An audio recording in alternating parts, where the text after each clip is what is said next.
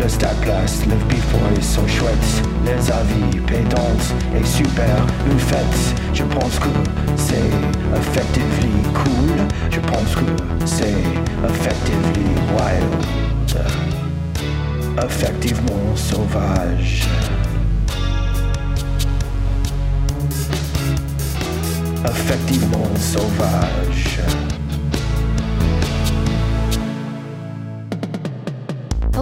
Welcome to episode 2005 of Effectively Wild, a Fangraphs baseball podcast brought to you by our Patreon supporters. I'm Meg Rowley of Fangraphs, and I am joined as always by Ben Lindbergh of The Ringer.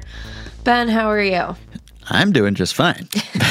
but how are you? If you want to repeat what you just told me before we start recording, I don't know whether to. I mean, I, I want to ask you how you're doing before we are actually recording, but then I have to ask you how you're doing once Again. we're recording again. I so, know.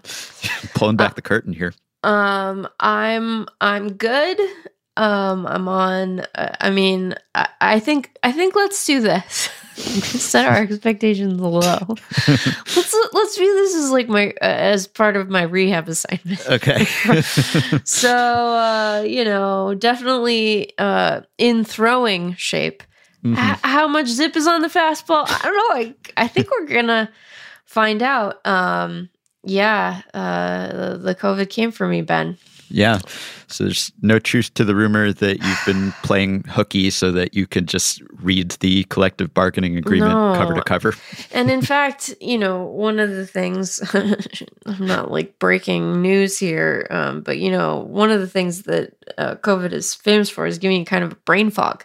Mm, Um, And so I haven't cracked it even even Wow. a little bit yet, Ben. You waited so long. and I it's know. finally out there for everyone I to know. peruse. I'm so I'm so excited. I wish I could um, tell you that I I sat down and I started thumbing through just in a in a rush, a joyous rule bound rush. Mm-hmm. But um, instead, I uh, rewatched part of the first season of Stranger Things. So you Oh. know, who could say what was more productive?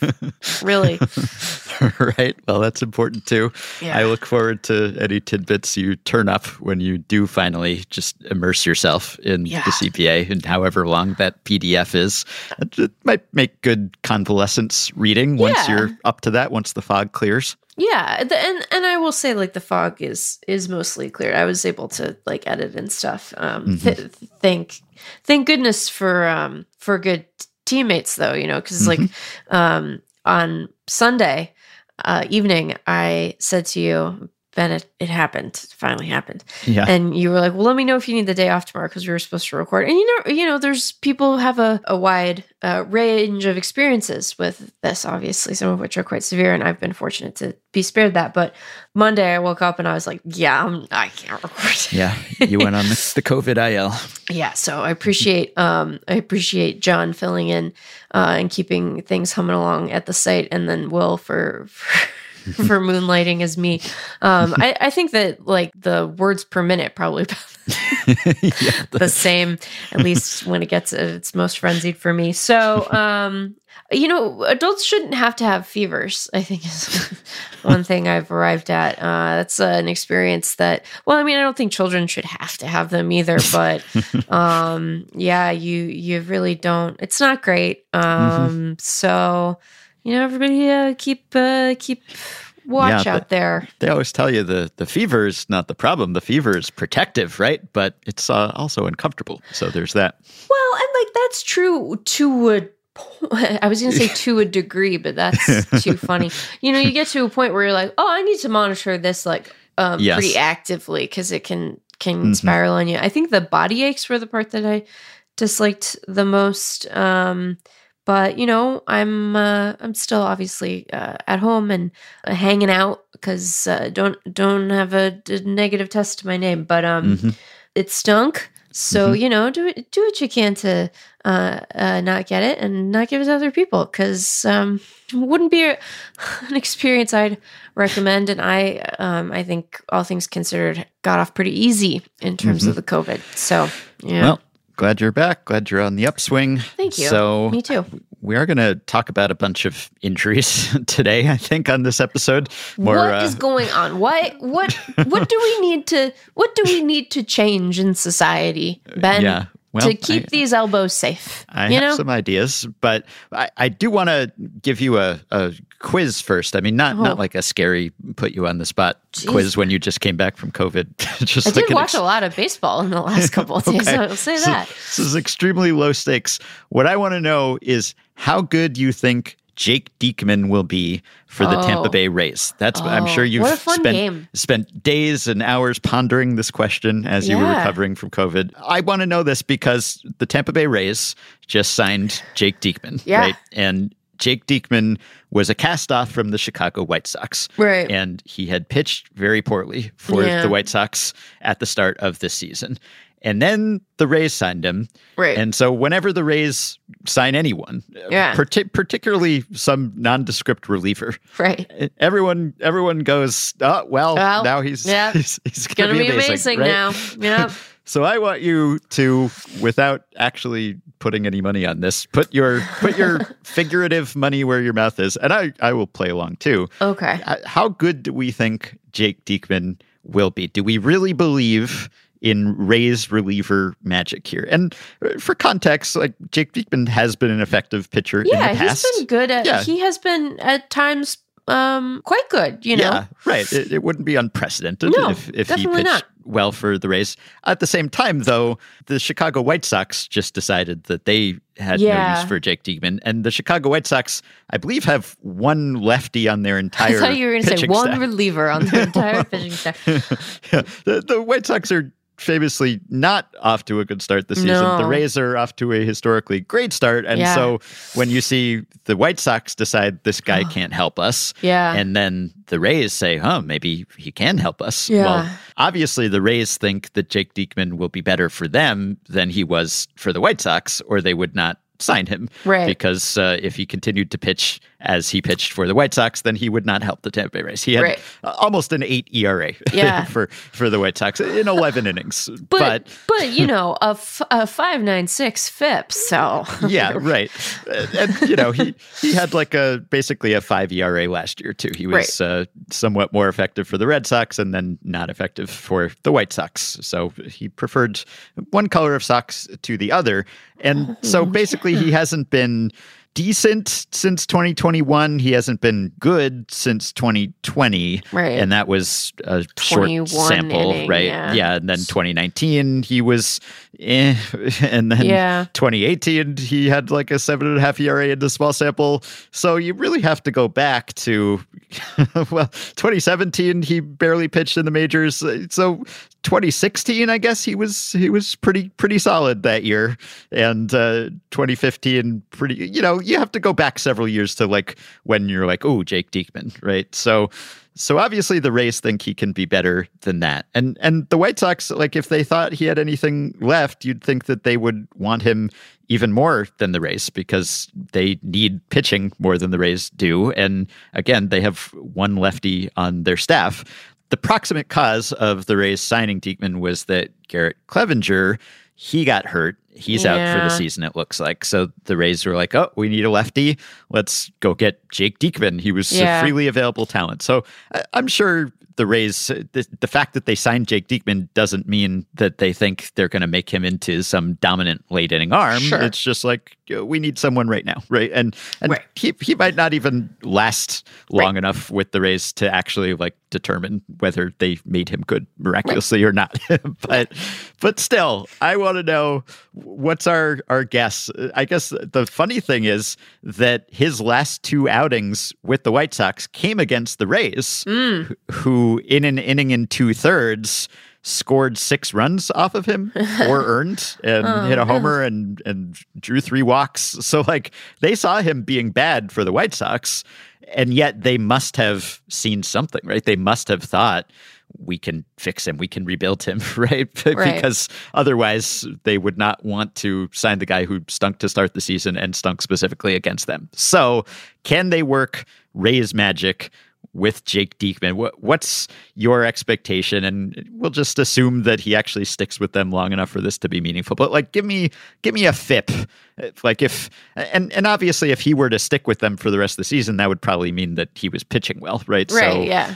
So if we project that he's going to last, then And we're probably looking at yeah. know, So so I guess what we're saying is like, what is Jake Diekman's true talent as a Tampa Bay Ray? Right, yeah. and, and I and his projection. So uh, according to the Fangraphs depth charts, his fifth FIP projection, and I don't know if this is with the White Sox or, or park neutral or with the Rays or what now, but it's uh, four point five three. right. So that's your your baseline Jake Yeah. Diekman FIP projection. Yeah. Well, I'm going to answer your question with a couple of questions of my own, Ben, um, Okay. just to start. And that's not me buying time. It's me um, trying to get some jokes in. The first is like, on the one hand, yes. If, uh, if the White Sox thought he could do something, surely they'd hold on to him. But Mhm. I'm trying to think of a way to ask this question um, politely and not sound like a jerk. But like, do they know what they're doing? Like, as a well, you know, like I, I think that there is a, a scenario where the White Sox say to themselves, you know, if he could fix this thing, he'd be fine now. Like he'd be, you know, maybe he wouldn't be a great reliever, but maybe he'd be like a league average guy, right? Mhm. We don't know how to do that though. like, you know, this this might be a thing where like the the they're struggling to sort of help um him course correct. So there's that piece of it. The the other piece of it is that um as you've noted, they are like really bad um, as a baseball team. Like as we were recording this on Thursday, they're 13 and 25. And uh, I'm given to understand that Jake Diekman is owed $4 million this year. Now they're going to have to pay him some of it, right? But, um, but maybe they're like, well, we'll get rid of him and someone else will pick up the minimum part. I don't know. Like that, bit of it, you know, like that, but a bit. Yeah. What do the Rays think? Well, they probably think that maybe they also wonder, do the White Sox know what they're doing? Well, you yeah, know, and like sure. and like they know what they're doing. Um, and while the Rays are in a position of like uh, really being very good at baseball and obviously wanting to continue to be very good at baseball, it isn't as if they don't have a bunch of other right. Yeah. really good dudes, including a couple of uh, good lefties, you know, in their bullpen currently. So I think that if I'm Tampa, I might look at it and say, well, one thing about it is, what's it really going to cost? You know, maybe we help fix this guy, um, and uh, he can be useful in a very particular way. I mean, surely their advanced guys probably uh, saw something, and Yeah. then we're like, well, what if we teach him that one cool trick? I mean, I guess if you want to be encouraged, you could say that while his like average fastball velocity is down slightly, it's not like it didn't like crater, you know, it didn't like tank. It's down from what it used to be, but like compared to the last couple seasons, it's like, you know, kind of sitting around the same. Mm-hmm. And and yet and yet striking out so many fewer kinds of guys. So mm-hmm. not kinds of guys, but just guys. I mean, like mm-hmm. maybe they are different kinds of guys, Ben, but who could who could say if they were the same guys as last year or not? Oh, The thing is, though, like they must think that he could contribute right away because this Sure. isn't like inviting him to spring training and hey, we'll see what what he has and we can work on some stuff, right? Yeah. And they're off to a great start, but it's still a tough division. They don't want to just sort of throw away any games, uh, even if he's going to be a super low leverage guy for them. But be a super low leverage guy. yeah, but but they must still think because the average reliever this year has a 4.15 FIP, and So Jake he- Diekman's projection worse again than- is is yeah. 4.53. So that would suggest he's a below average reliever. Right. And you'd think that the Rays, even depleted by some pitching injuries as they are, they seem to have an endless number. They got so many guys. right. So like they must think he can help them Yeah. in some way, and. uh, Recent results would suggest that that he cannot. Right, he, he has not pitched in a way that would help them for nigh on three years now. I think. Nigh on. Wow, we got many- a lot. We got Yeah. fancier in my absence. How many podcasts are you going to hear that expression today? I don't but, but so they must think there's like one weird trick, not to make him dominant or anything, but to But make just him to make him playable. Something that the White Sox uh, couldn't figure out or couldn't convince him to do, or maybe even his previous team. So, so give me a number. Your estimate of of Jake Diekman's true talent as a Tampa Bay Ray FIP wise. And again, the, are, are, you going over or under? I assume you're not going over no, the projection, but no, I um I wouldn't dare. You know, I mm-hmm. wouldn't insult. I mean, I'll apparently insult every single um White sock, but mm-hmm. I will. I would never insult uh, the Rays like that. No, um, I will say that he will register a I'll I'll say that he'll beat the depth chart projection but not by like a lot. Let's actually let's do this cuz hmm. there is, you know, as as our listeners might remember, the depth chart projection, it takes ZiPS and steamer mm-hmm. Mooshes them together and it yeah. you know applies that's, other that's stuff. the technical term. Yeah. Yeah, mooshes them together mm-hmm. and then it applies the playing time stuff and da da da. And so like ZiPS has even less confidence in um, in Jake Diekman than say the White Sox do. That ZiPS projects him for a four nine six mm-hmm. FIP, which is pretty bad.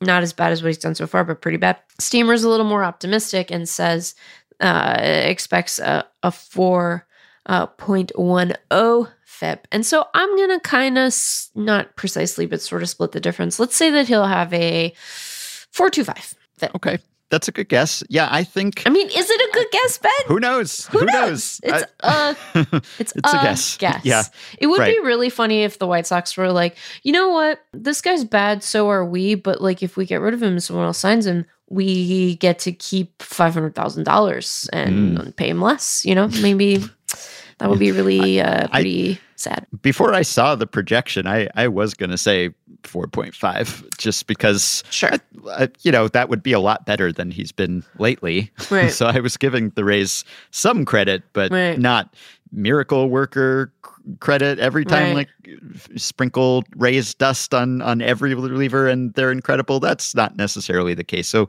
so i was going to say 4.5 then i saw the projection and and if that's uh, kind of his his baseline projection then you would think that the Rays could better that, if anything. So, I mean, I, I guess my guess would be sort of similar to yours, except I don't want to I don't want to make it super boring and identical. So I, I guess I'll say I'll I'll go under yours. I'll say four. Wow. And really, my guess is that he doesn't last long enough for us to to figure it out because uh, he's replacing Chase Anderson on the roster, and Chase Anderson just joined the Rays this month. And then he had two outings, didn't give up a run. And then they're like, all right, next, Jake Diekman. So odds are he's not going to be a Bay Ray, or at least in the major leagues, for very long. But I, I feel like, you know, because we ascribe such powers yeah, to the Rays, do. and, and they do often seem to justify that. And of course, there's the famous Sam Miller tweet about right. Rays trades, and you just sort of assume great trade, great signing by the Rays. Who did they get? Who'd they give up? Right. So yep. then you find out they got Jake Diekman. Huh. huh. Okay. But if you really believe in Rays magic, then you should think that Jake Diekman is going to be the next great pitcher for the Rays who no one well, was thinking about. So, but. I, I don't know about that. If you really believe, like, can you name five of their relievers, Ben? I mean, like, you know, even really good player dev teams, and I think that, you know, it's not controversial to say that the Rays are one of them. Like, they don't hit on every guy. That's part no. of why you take a volume approach, too. Mm-hmm. Like, if you're good at it, and you know not every one is going to work out but you're willing to sort of cycle through the the fringes of other big league rosters no there there are some parts of that that we might think of as sort of unsavory, but like, you know, you know, you're going to miss on a lot of them, but if you hit on a couple, like really worth it, you know? Mm-hmm. Yeah. yeah. I think why this particular example was so intriguing to me is because it is seemingly a case of the Rays betting on Rays magic to some extent, sure. right? Because uh, again, he's been very bad, so he has to be better. they have to think he'll be better than he's right. been, or they wouldn't do it.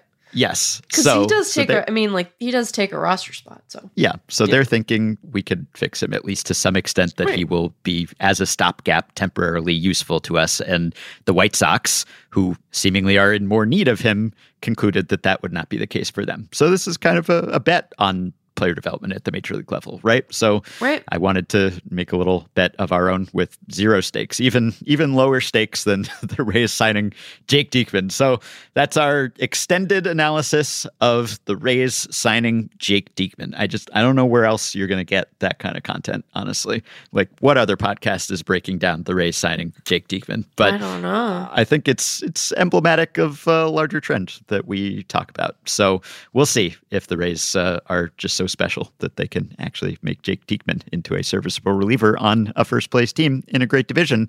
But I guess we can sort of segue into injuries because it's an mm. injury that caused the Rays to sign Jake Diekman, and that was what a knee injury, right? But there have been so many arm injuries lately, and that's not new. We could have said that at any point in the past several years, and we have while doing this podcast. But there have been a notable number, and I've been particularly struck by the number of, well, elbow issues that turn out to be Tommy John or UCL related in many cases, but start as forearm strains or flexor strains. And I don't know whether people listening to this have the same shudder that I do when I hear forearm strain or flexor strain. I just have this instinctive, I, I recoil. Oh no. It's it's almost it's like more ominous than some more serious actual injuries because on its own it shouldn't be that bad. But Right. my impression at least was that in many cases it's a prelude to a Tommy John to an extended absence. And I was thinking of this because Max Fried just went on the IL for Atlanta and Max Fried has already had a Tommy John surgery and that was some time ago. Now he is on the IL and again, you know, they're downplaying it to a, a, certain extent. And I know nothing about Max Fried's specific situation, but forearm strain was the diagnosis. And then it was reported hey, he had an MRI and nothing super concerning and structural damage. He's just going to need some time, right? And, and Atlanta's had other pitching injuries too. Right. And, and Kyle Wright is out too. So they're hardly alone there. But when I saw that Max Fried had a forearm strain, I thought, is that as concerning as I suspect that it is? And then I was thinking of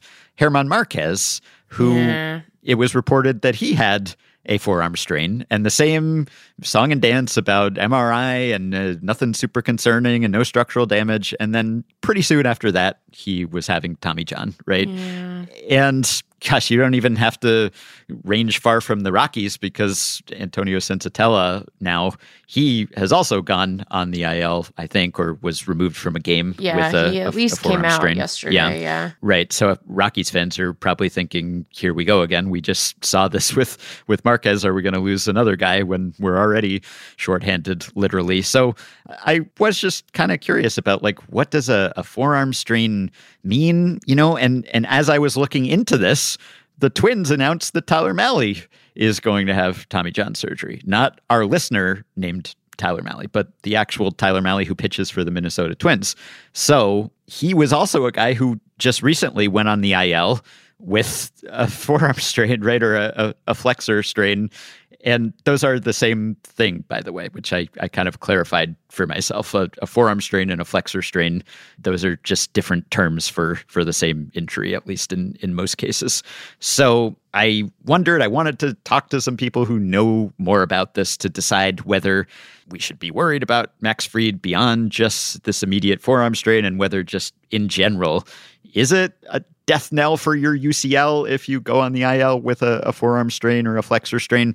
So I called up a couple people. One was Glenn Fleisig of the American Sports Medicine Institute, and he's a longtime biomechanics expert. And I've uh, talked to him. I'm not sure if I've had him on a podcast, but I've talked to him for many an article in the past, and he just knows a ton about pitching and pitching injuries and the strains on pitchers' arms. So I basically just uh, asked him to explain the elbow and how forearm strains are related to UCL strains and and so forth. So here is just a quick clip, kind of edited and condensed, of uh, how he explained the relationship between those body parts. When your arm cocks back and then you have to kind of catch it and then get it going forward, it's very stressful on the elbow and the UCL could tear. What's happening biomechanically in the elbow at that time, the elbow has its maximum rotational force, torque, at that time. It, it's really pushed to its limit, obviously, because sometimes it breaks, the UCL tears. What we found out in the biomechanics research is that the stress or the torque actually on the elbow at that time is pretty much equally divided into three responsibilities. It's the UCL has to do one third of the torque, the elbow muscles have to do one third of the torque, and the bone on bone, the, the forearm bone touching the uh, upper arm bone, that has to do a third of the torque. Technically, it's about 100 newton meters and it's about 30 to 35 newton meters for each. And why I'm saying that is other biomechanics research we've done has shown that 30 to 35 newton meters is about the most a UCL can take. So when things are going well, you're pretty much stressing the UCL to its limit every pitch. If the muscles can't do their third, then the UCL has to do more than its third, and then it's the stress on the UCL is more than it could take. Oh, oh, by the way, when I say the muscles of the elbow, I'm particularly talking about what's called the flexor pronator mass. Those are the muscles that contribute and help protect the UCL in particular. It's not the biceps or the triceps. It is the flexor pronator mass are the muscles whose function helps the UCL. If the person does have a forearm strain, they got to rest or get that fixed, rest or rehab, because if you try to pitch with the compromised forearm muscles, then that will greatly increase your chance of UCL injury. Okay. So I think he laid that out in a, a pretty clear way that uh, I, as a layman, could follow. So if there's something wrong with your your flexor tendon and that flexor pronator mass, it's like it's a bunch of different muscles and it's like right next to your UCL. So they're often uh, kind of associated and they they share the load along with the bone. And the bone doesn't break so easily, but the other things do. The the muscles can get hurt, the tendons can get hurt. You can't even really strengthen a tendon that much. So that's why we get so many UCL injuries because it's just the weak point and guys keep throwing harder and harder and they put more strain on their arms and then that's where it snaps yeah. basically not to get too graphic about it so i also talked to Stan Conti, who has been on Effectively Wild many an episode ago.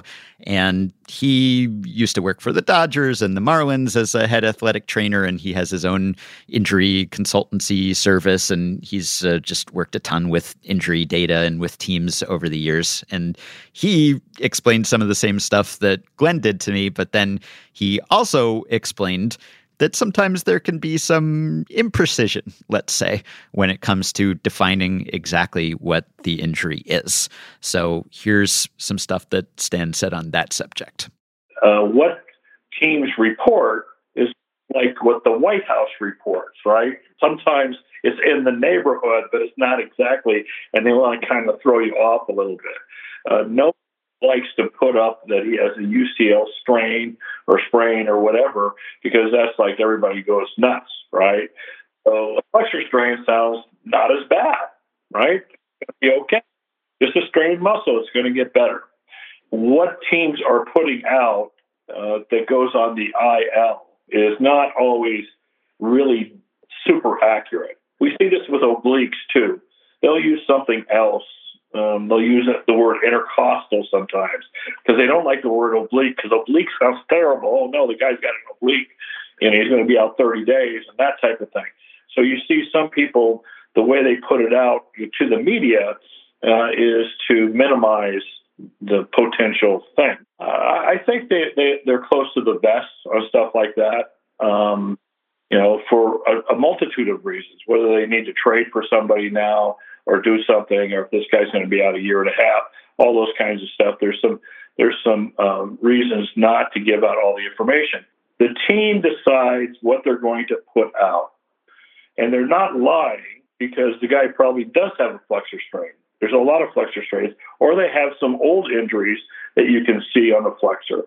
So by saying it's a flexor strain, they're not lying to you. They're just not telling you the entire.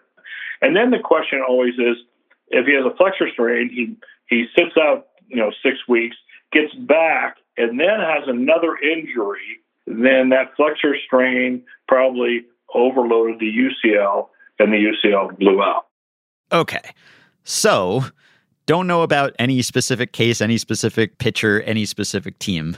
But sometimes if someone goes on the IL with a flexor strain slash forearm strain, it can mean that there's also some other stuff going on there. Right. And maybe the team hasn't been super open about that.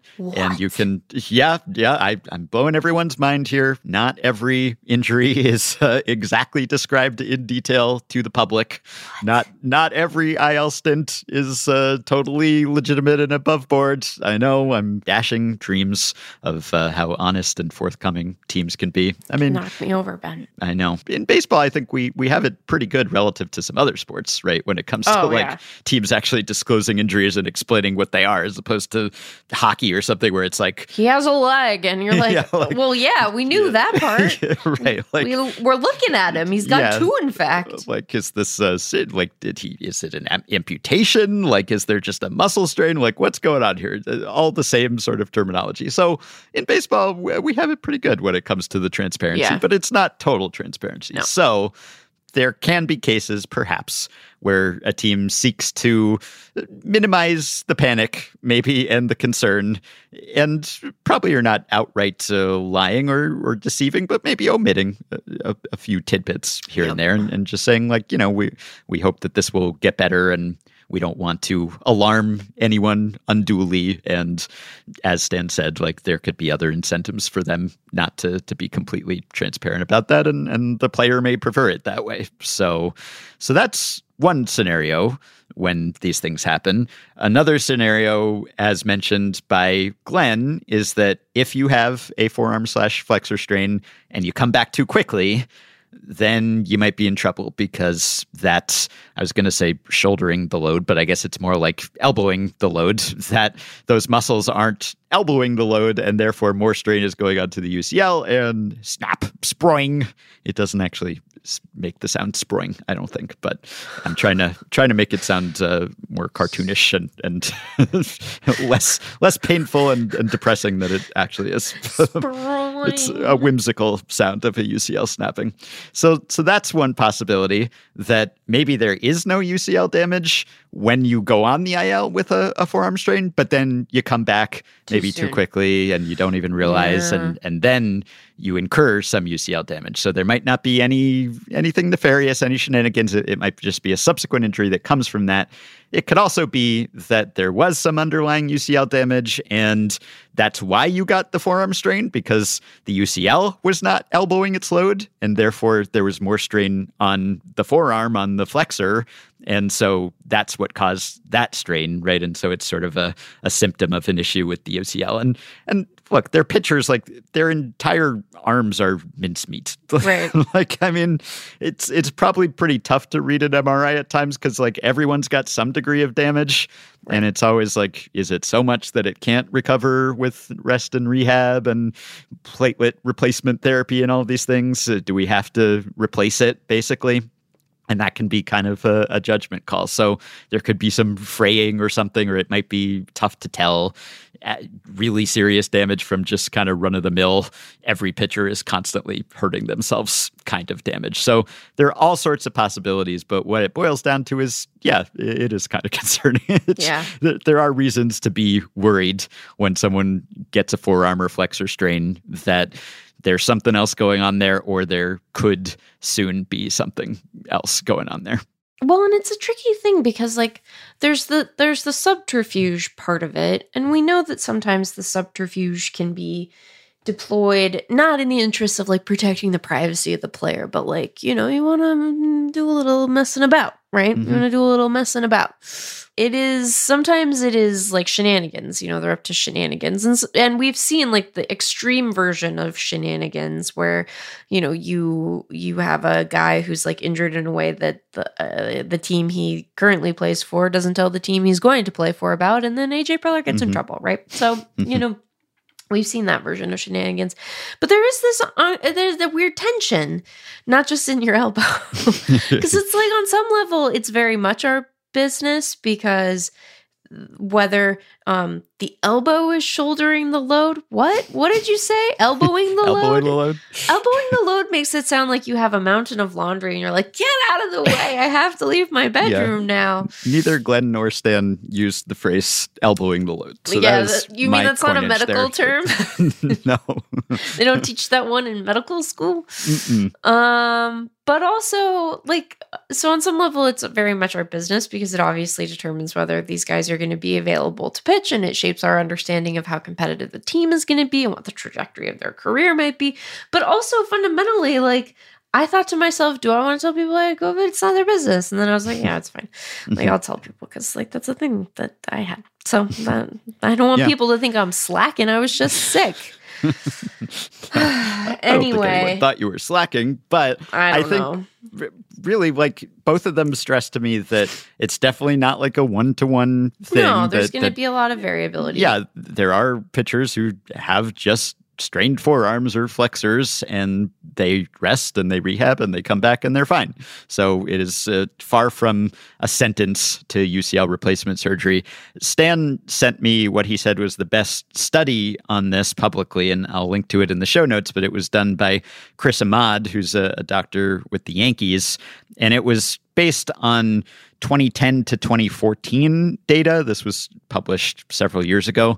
And what he concluded back then was that about 20% of major leaguers who have forearm strains do have UCL reconstruction within the next year. So Oh so one in five. So it, it's definitely elevated compared to the general pitcher population, but it's still more common than not that you won't have it at Right. least within the next year. So maybe that's hopefully kind of encouraging. But basically, if you suspected that uh, sometimes a, a forearm strain can augur something worse to come or something that has already happened that we may not know about, yeah, there's some reason to think that, which is certainly not to say that any specific pitcher or Max Fried or Senzatela or, or anyone else does not just have what the team says that it has. I have no idea how common that kind of uh, obfuscation, let's say, is.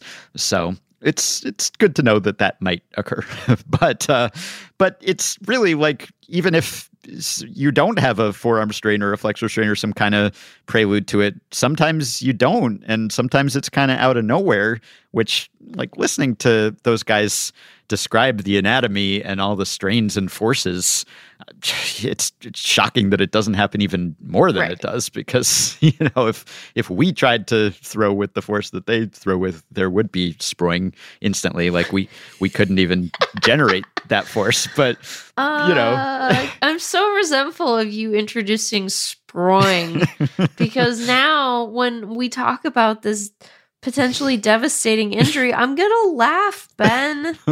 well we still cheer you up a little bit to think of this whimsical sound that. UCL snapping doesn't actually make but really like it that's why we don't see pitchers throwing even harder than they do like we've Right. seen we've seen the maximum velocity not really increase all that much over the past several years even as lots more pitchers have clustered closer to that maximum and that just seems to be because there is an upper limit basically Yeah. uh, like how much tension that and torque that ligament can sustain and I, i'm sure there's some genetic variation there and i guess you could have someone with just like a freakishly strong ucl or no ucl if Yeah. you're ra dickey or whatever Right. but like for the most part there's a limit there and glenn was telling me that when they've done cadaver testing that like the the cadaver UCLs like cannot withstand the strain of of just a regular you know kind of throwing motion. Now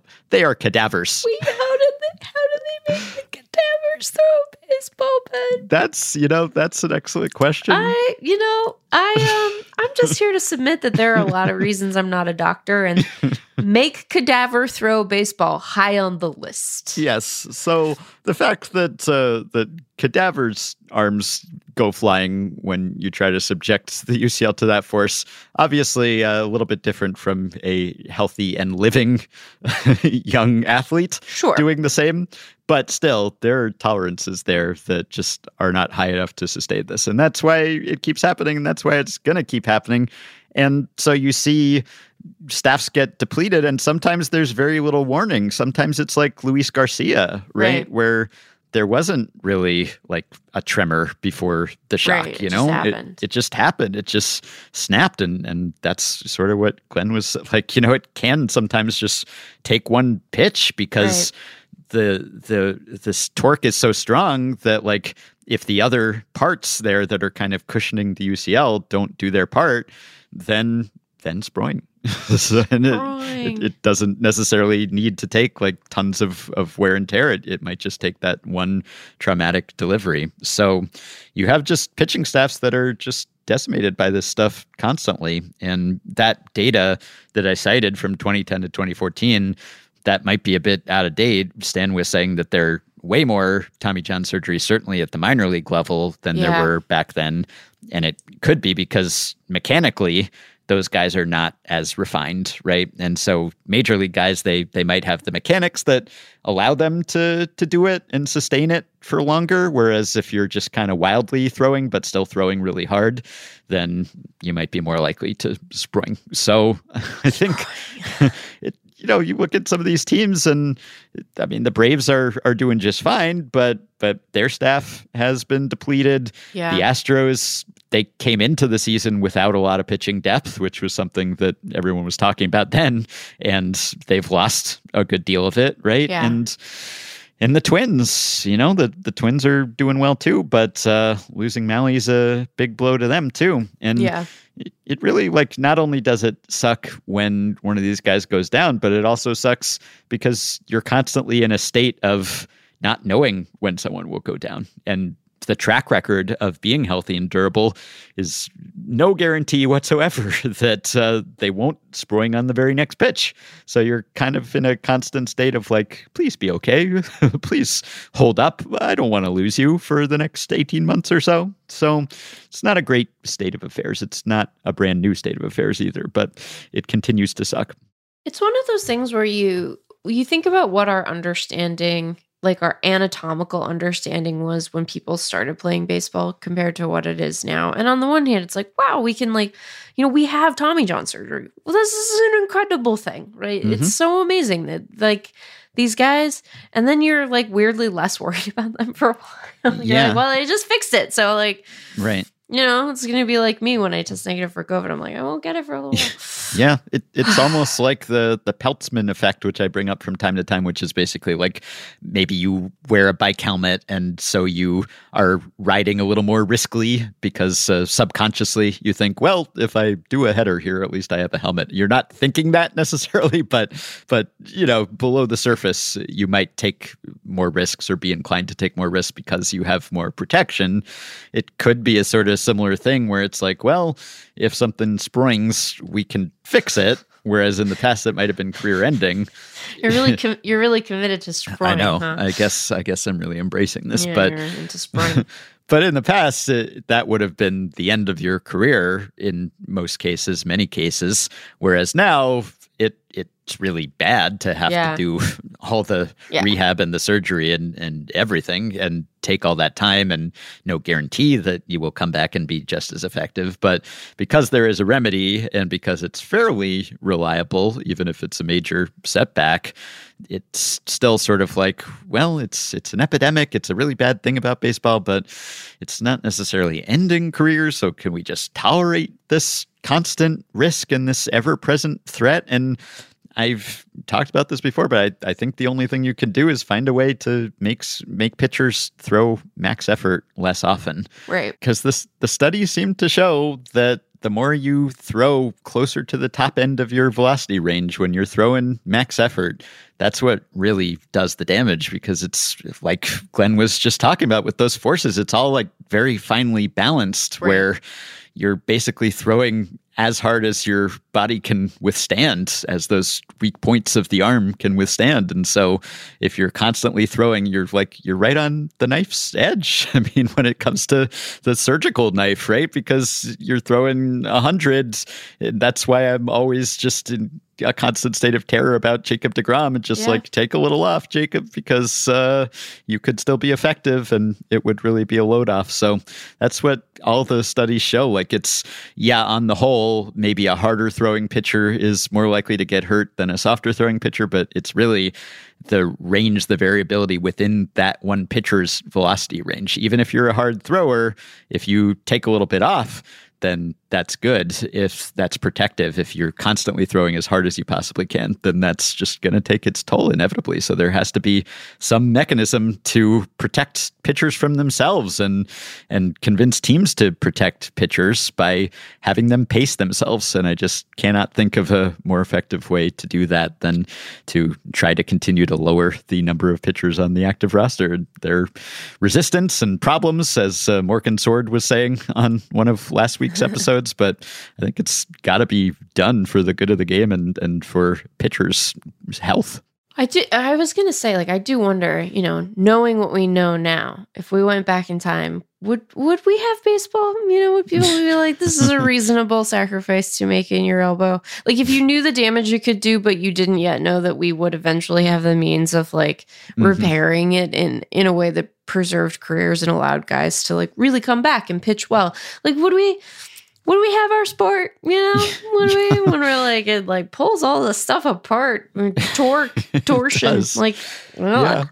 I'd like to think that exactly spring. I'd like to think that the entertainment value is uh, it's uh, net good, and and even if guys get hurt, if if they have great success for a while, that maybe it's worth it to them in the long run. And at least with something like a UCL injury, it's it's not necessarily something that will handicap you in your post playing life. So that's some consolation, I suppose. But it really is like you would think that everything would be pointing toward fewer injuries because Right. we have better treatments, we have miraculous surgeries that would have seemed miraculous, right? Just being able to replace a UCL. They seem miraculous now. Ben, did you hear this thing where they're making cadavers throw baseballs? that too. yeah. Miraculous. I guess they always probably could have done that if they just I wanted like to, to, be. I you know, I I'm I'm happy to donate my body to science, but I don't want to think about what uh, science is going to happen after that. Like, you know. Right. I'll be dead. It's not my business Yes. anymore. Exactly. Yeah. but but you'd think like with all the the strengthening programs we Right. have and all the knowledge about how pitching when you're fatigued can can do damage and and we don't see young pitchers racking up huge pitch counts and innings counts and and pitchers just on a whole like all the individual pitchers uh, they're throwing fewer pitches and they're having more rest between outings and all these things that we thought would be protective and yet there seem to be as many injuries as ever, and I think it's because of the the max effort. You know, not that there weren't always injuries. Of, of course, there were, and when there were injuries, there was often no remedy really. But I and obviously it wasn't diagnosed as well, and pitchers weren't as forthcoming about those things, especially because there was only so much you could actually do about it. But Right. you'd think that we would have solved this, and if anything, it seems to be getting worse, kind of uh, paradoxically, counterintuitively. But I don't think it's necessarily a mystery why. I I, I think we kind of have an inkling of why it's happening, and there just has to be a collective will to do something about it. So. Given all that, though, I, I was thinking, did you see the, the quotes from Jack Flaherty about his velocity? Yeah, I Yeah. did. So Jack Flaherty is tired of being asked about his diminished pitch speed, right? And I'm uh, quoting here from Jeff Jones, Cardinals reporter. And here's what Flaherty said The next time somebody wants to mention the velocity on my fastball, just I'm not going to answer that question. Like, I'm going to play with the velocity of my fastball based on what the game calls for. I can get outs. If I need to get outs at 95, I'm going to play with it. I've always played with it. I've thrown frickin' fastballs at 87 before in games when I've been at my best. I'm just saying because y'all want to make a big deal out of it, and I'm tired of it, and I'm not. It's so ridiculous. I'm going to go for what the game calls for, and that's part of pitching. So if you want to ask, you don't understand the art of pitching, I'm going to go with what the situation mm. calls for and what the game calls for. You have to mm. manage pitch count and manage the way that the game goes. There are certain times when you up it, and now you're going to start seeing 94, 5, 6. Certain times you might need to be like, okay, dude, the situation calls for it, you adjust. That's how the game goes. And then I guess the reporter said, We don't know that unless we ask. And then he said, Well, then you don't understand pitching. So Cool. it, it got a little combative, which uh, I guess is not a, a first for Cardinals pitchers in the media, maybe. At least he didn't blame Willson Contreras. That was nice of him. I um I so like I I will uh admit that I have not listened to the the week's first episode because again I was um watching Stranger Things. Um, yeah, yeah, very important. But um seems like the vibes over there are not good, Ben.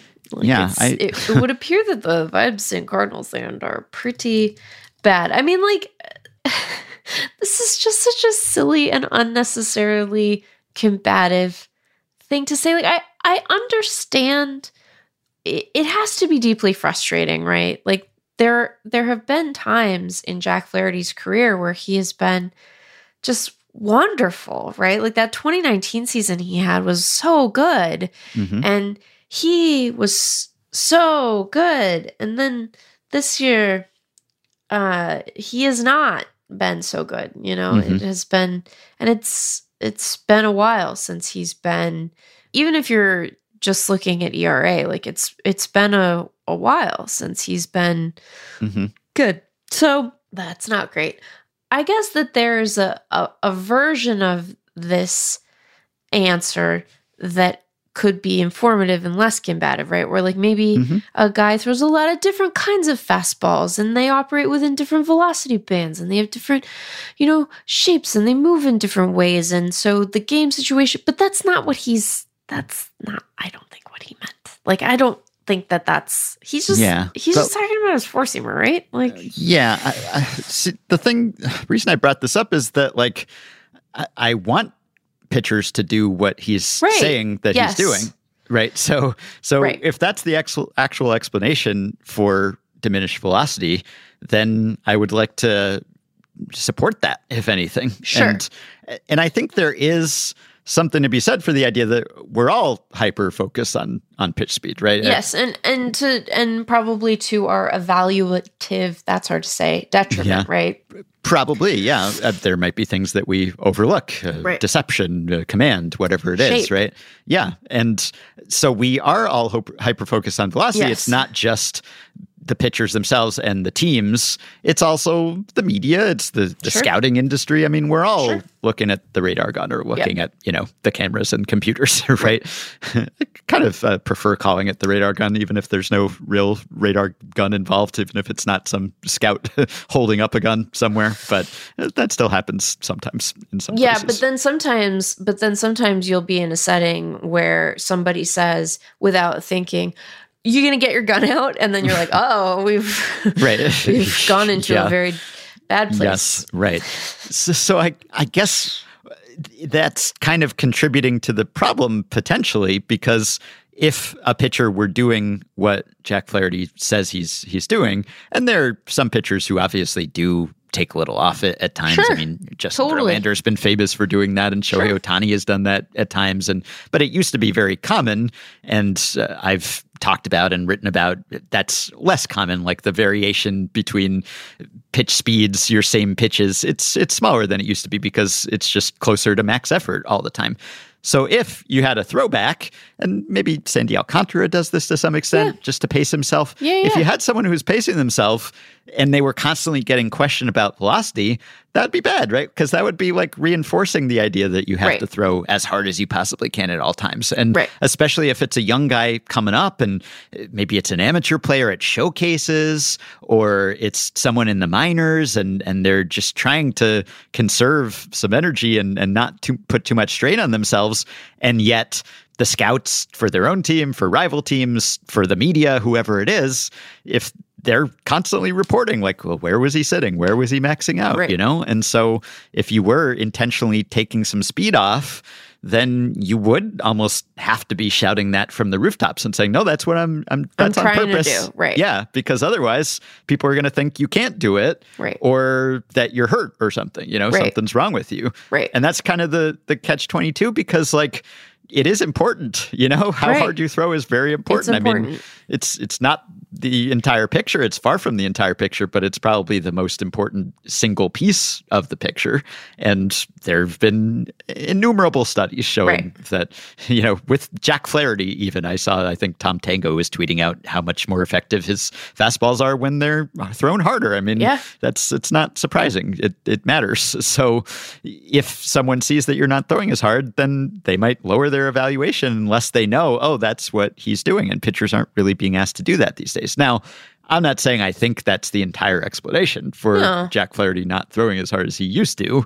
And Dan Szymborski of Fangraphs was kind of fact checking him a little on Twitter and, and noted that, you know, because Flaherty was saying he's thrown 87 in games when he's been at his best.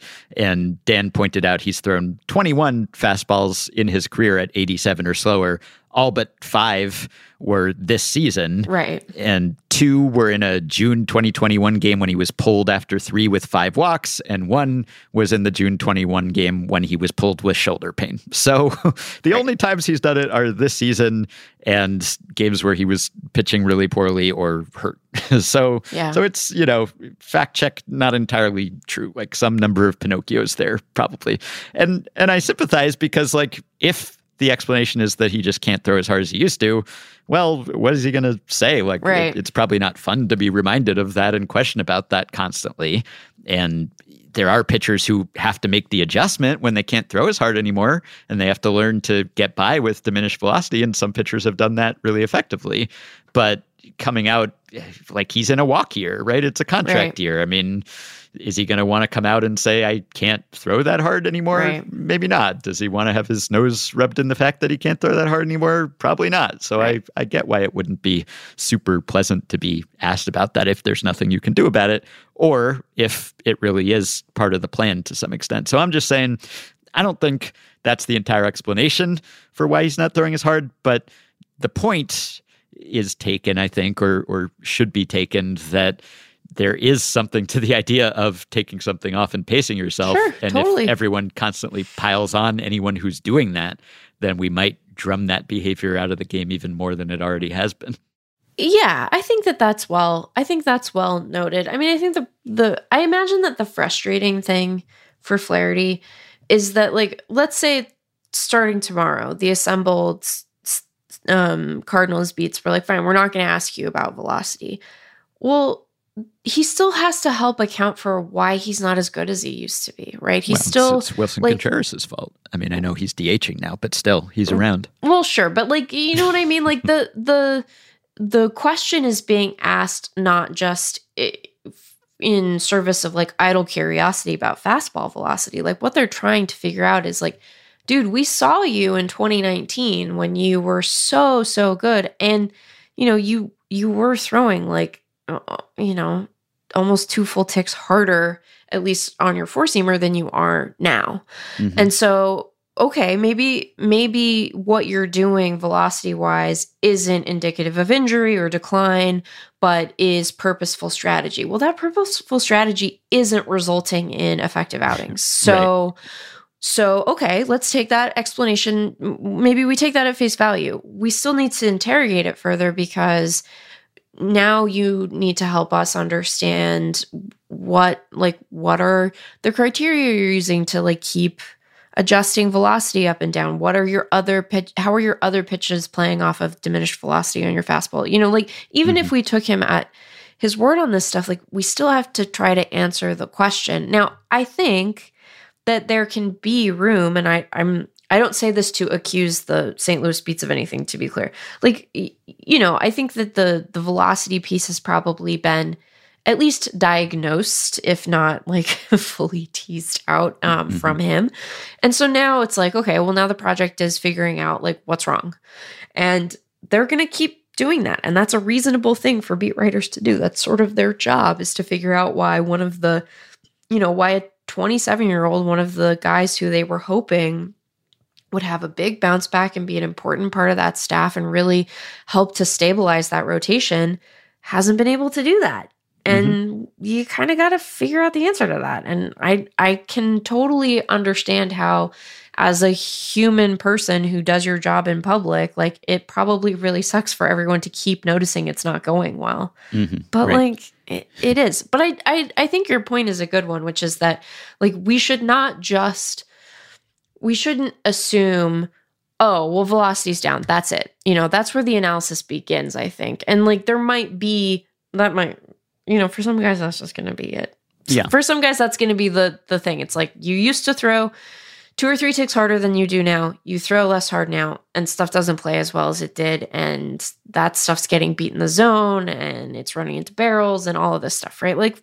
sometimes that's the end of the explanation sometimes it's the beginning of the explanation because sometimes you're like you're not throwing as hard but Mhm. you're still really good what's up with Right. that cool Yeah. thing the, i think that all of this is a long way of saying the bad news for flaherty is that he's just not very good on a team Mhm. that has like it seems to be in an incredible amount of disarray and is grasping for answers as to why it's in that disarray and we have collectively decided i think correctly that like blaming it entirely on their new catcher is probably not a satisfactory answer so you're going to go rooting around for other stuff and one of those things might be diminished velocity but there's probably other stuff there too. I think again the bad news for flaherty is that like it's not like they're they're gonna pull back the curtain and be like well the velo's bad but all this other stuff is good. It's like no it's all it's all pretty bad right now. Mhm. Yeah.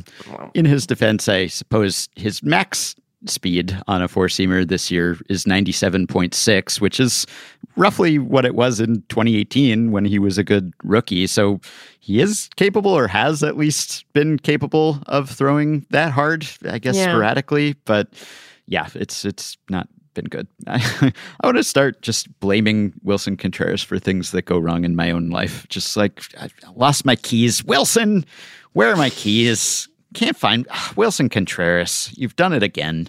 Maybe we, Willson should be the new Morgan, the name that, that you just shout when we're uh, blaming someone for something. no but see when we call out wilson it's like we're calling out to the volleyball right we Mm. realized it was a volleyball or did we realize it was a soccer ball oh, no, i'm getting it's our a, fact- it's a volleyball, I'm right? get- I'm Yeah. mixing up our fact check hmm Yeah, but some guys, I mean, you have Shane Bieber, for instance, who uh, is still quite effective with uh, slower Right. pitches, or or Clayton Kershaw, who we talked about. Now, you know, those are outliers. Clayton Kershaw is not a great comp for your average pitcher who loses velocity because he's Clayton Kershaw, and those guys have incredible command and other reasons why they can succeed like that. But it, it can be done. It's uh, not necessarily something that spells the end of your career if you're a starter and you have other ways to compensate for that. But Right. it's just it's striking when you look around and Atlanta's rotation is, is screwed up, and then you look at the Mets rotation, and the Mets, I, I really like the return on on investment thus far for Mets pitching has not been great. Like they they had Justin Verlander get his first uh, win as a Met. He he had kind of a vintage Verlander performance on Wednesday, but really you look at the full season stats for the Mets. Like I know going into that game, only the A's had a lower war from their starting pitchers, which is really not what you would have expected from the Mets, who were projected to have maybe the best or second best rotation. And the results just haven't been there. And it's largely guys being unavailable. And, you know, Verlander's back now, and Carrasco's uh, about to be back, it seems like. And it remains to be seen whether Scherzer's neck issue is is super serious or not. But all the fears about just like this is an old team, you know, like the the Mets pitching staff so far this year, even with some of their older pitchers often being unavailable, their average weighted pitching age 31.6 this season, which is mm. a full half year older than the Red Sox, who are in second. And that's not so great. The Mets offense is second oldest behind the Dodgers, too, but that has not been as problematic. And they have younger guys they have called up and could continue to call up. But the vaunted rotation that everyone was like, if they could keep these guys Yeah. healthy, which, you know, I, I guess was the same thing that we said about the Rangers rotation. And so far things have been going better for them despite the absence of DeGrom. But the Mets, man, like they've they've fallen on some tough times lately, and I don't know whether they're going to be able to depend on that rotation, even though the names on the depth chart are pretty impressive. Yeah, it's um, it it's one of those things where a couple months from now, like maybe it'll all come together and everyone will be healthy and they'll be pitching Mhm. great and no one will be getting checked for foreign substances, or if they are, they will be, you know, what's the opposite of sticky? They'll be like sandpaper. No, that'd be probably troublesome. Also, they get what's the maybe bone dry, just like bone dry. Mhm. Um, and we'll be like, oh, you know, we we overreacted, but right now it's like, oh, you know, Mhm. you're gonna go. It, things are bad for both New York teams. You know, yeah, they're not the best. Uh, it's um, I think that I mean, there's the Yankees just played the A's, which is a nice reprieve. So they swept them out of town. But, but yes, overall, it's not, not, not going great. yeah, it's it's not um, it's not the very best that one Mm-hmm. can. The Mar the Marlins have a better record than the Mets right I mean, I was just going to say, speaking of NL East pitching, uh, maybe They the most need- interesting story now is that they just called up Eury Pérez. Yeah, they right? did. Who, not to be confused with the Eury Pérez outfielder, Right. Who once played for the Marlins or was on the Marlins. Not that I think a whole lot of people were confusing them, but Right. but uh, kind of confusing if you just type in Eury Pérez right now into Right. say Baseball Reference and, and a, a name comes up with a Marlins cap, and Yeah. it's not these are not the Eury Not the Perez you're looking for. Yeah, so one of the very top prospects and, and top prospect top pitching prospects in baseball is is coming up to the Marlins, who are now twelve and zero in one run games. Yeah, They were 10 and 0 last time I cited that stat. They're now 12 and 0, which is a record to start the season at least. And I mean, I, I don't think the Marlins are are good really, like the underlying team. But if you're 12 and 0 and you're five games ahead of your base runs record because all of those coin flip games have gone your way, right. th- then I guess take advantage of it. Although very aggressive because Eury Pérez is the youngest pitcher in the majors since Julio Urías debuted. Yeah. I think like young major league pitchers, like twenty year old major league pitchers, are almost unheard of at this point. Again, because like teams are exercising caution Right. when it comes to young arms but you just you don't see this anymore like he's going to Yeah. be 20 years old and 27 days like he just turned 20 Yeah, he's a he's a young twenty. Yeah. Yeah. so this is uh this is like out of another era. And not only is he super young but uh, he's coming like he he barely was at double a right? Like he he Yeah. had six starts in double a and and he did so well that that maybe there was nothing more for him to learn at that level. And it's uh, fairly common for top prospects to skip triple a these days. But yeah, I mean, after we talked about just like how uh, scary it is to be a, a pitcher these days, like Yeah. welcome to the majors, Eury Pérez. But I am looking forward to to seeing him pitch and and hoping there's no spring in his future. Spring. I mean, I guess the good news is that if you're him and you're you're running through, I mean, I don't I don't know the young man, so I won't pretend that I know what haunts him, but um you know, if you're running through the list of things that you're probably actively anxious about as you prepare for your first big league start, like I would imagine that there are are such pressing concerns, right? Like the start itself and who you're facing and what it's Mhm. going to be like and where you go. Mhm. I, you know, I would be so nervous about getting lost. You know, I would, I would. anyway, I worry about that at ballparks now, Like and at the no, ballpark or on the way to the ballpark. Well, now both. Now that you've said that, I meant at the ballpark. I Uh-huh. still worry about that at, at ballparks I haven't been to before, and like, no one cares where I go. I mean, they care. Like sometimes you go to the wrong place, and they're like, you are not allowed to be here, and then, um, and then sometimes it really doesn't matter very much. But um, uh, all of that to say that the the sproing concern is probably lower on the list, not because it isn't, I would imagine, an active background concern for all pitchers all the time, but because there are so many other things that will have um, Mhm. pressed their way up to the top of the list of anxieties. Yeah, and probably not helpful to be thinking like my elbow could blow up at any second now. I mean, Right. helpful in the sense that that maybe moderating how hard you throw would be helpful in the long run, but also for your confidence and your focus and and Right. executing pitches, probably best not to have that in the back of your mind. as we have discussed a number of times, you, you have to be able to just forget things if you're Mhm. going to be a professional athlete. And um, I think the reality is that since just one pitch can do you in, right? Just one random pitch, you'd Mhm. have to be able to say, I can't worry about it actively, or you'd Yeah. go, you'd be so distracted, you'd be you'd be anxious to the point of distraction. See, Mhm. Kat, you can't be on the desk while I'm doing the pod. You're not on the pod. It's not your show. Sorry, you can leave it in because Babby's very cute, but you can't see her because it's it's not a visual medium.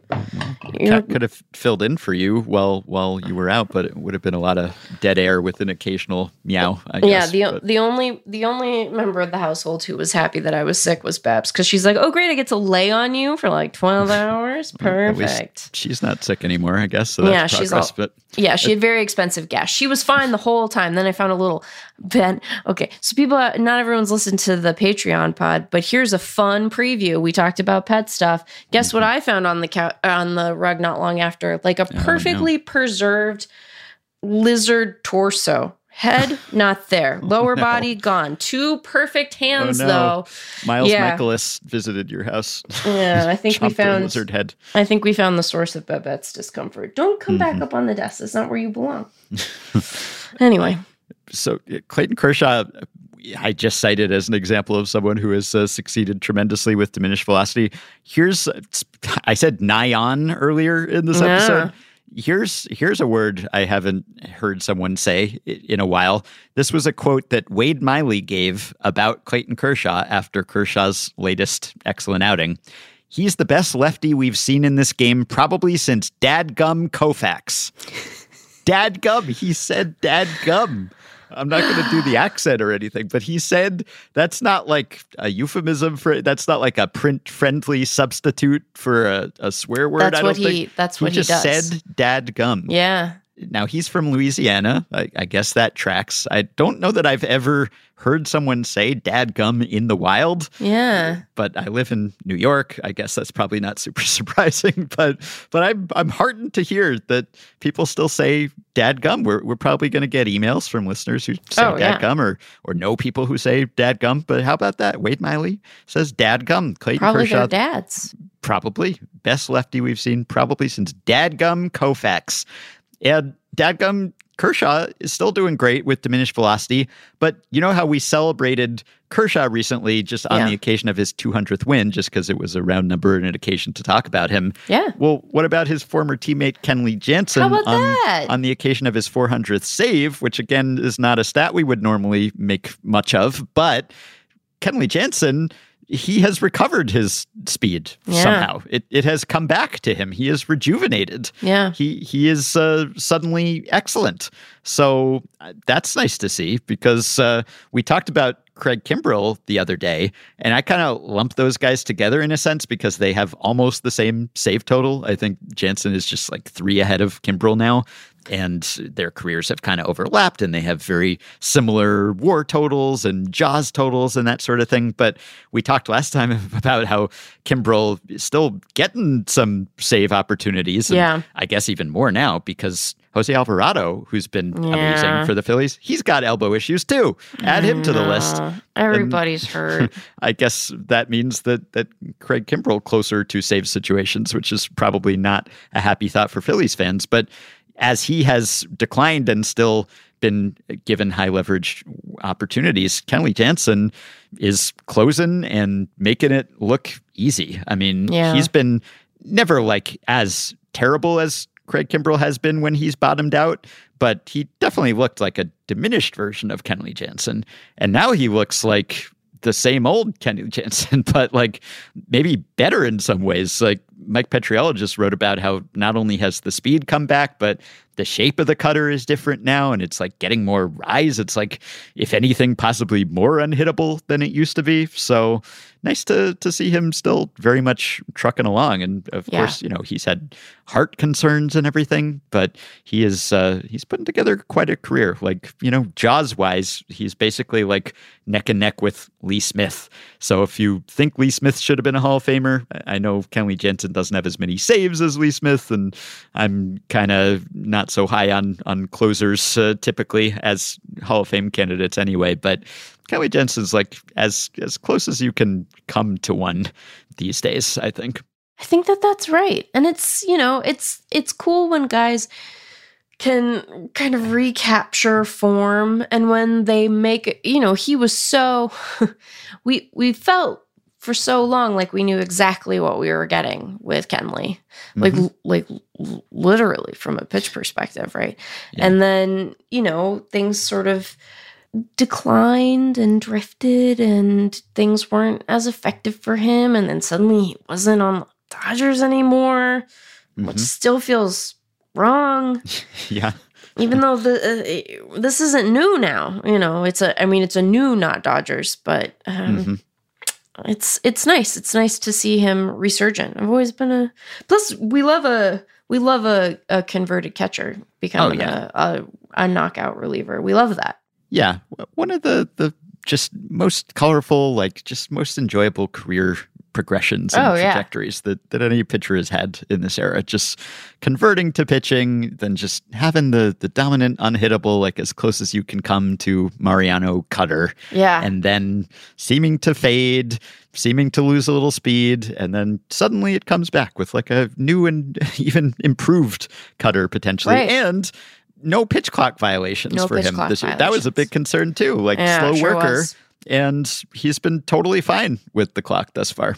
Yeah, yeah, he's he's just humming along. Did you um did you find that on the violations leaderboard? yes. Yes, I did. Yeah. hmm Handy, handy little tool, courtesy a of. Fangraphs. Yeah. Good tool. Hey, now that we have Eury Pérez, when are we going to get Elly De La Cruz? That's that's what Mm. I'm wondering because uh, that caused quite a, a furor over the past few days. The Elly De La Cruz game when Yeah. he had three batted balls in the same game. I think two homers and a double that were 116 miles per hour or faster. This was in a AAA game, but as everyone noted, no MLB player, no MLB team Mm. has done that in a single game in the whole Statcast era. Like all the games when when Aaron Judge and Giancarlo Stanton were playing together in the same game, like the Yankees never had three batted balls that hard in a single game, which seems kind of incredible. Elly, Elly De La Cruz did it in the same game, 116.6, 117.1, 118.8. And three, uh, two of the three were were batting right-handed, and the third was batting left-handed because uh, he's a switch hitter too, Right. and he's six foot five, and he's uh, 21, not that much older than Perez, and and he's been tearing up AAA, not Double A. So in theory, he's even closer. So uh, when are we when are we going to get to see Elly De La Cruz? It's it's got to be sometime soon, right? I mean, I mean, do you want my honest answer?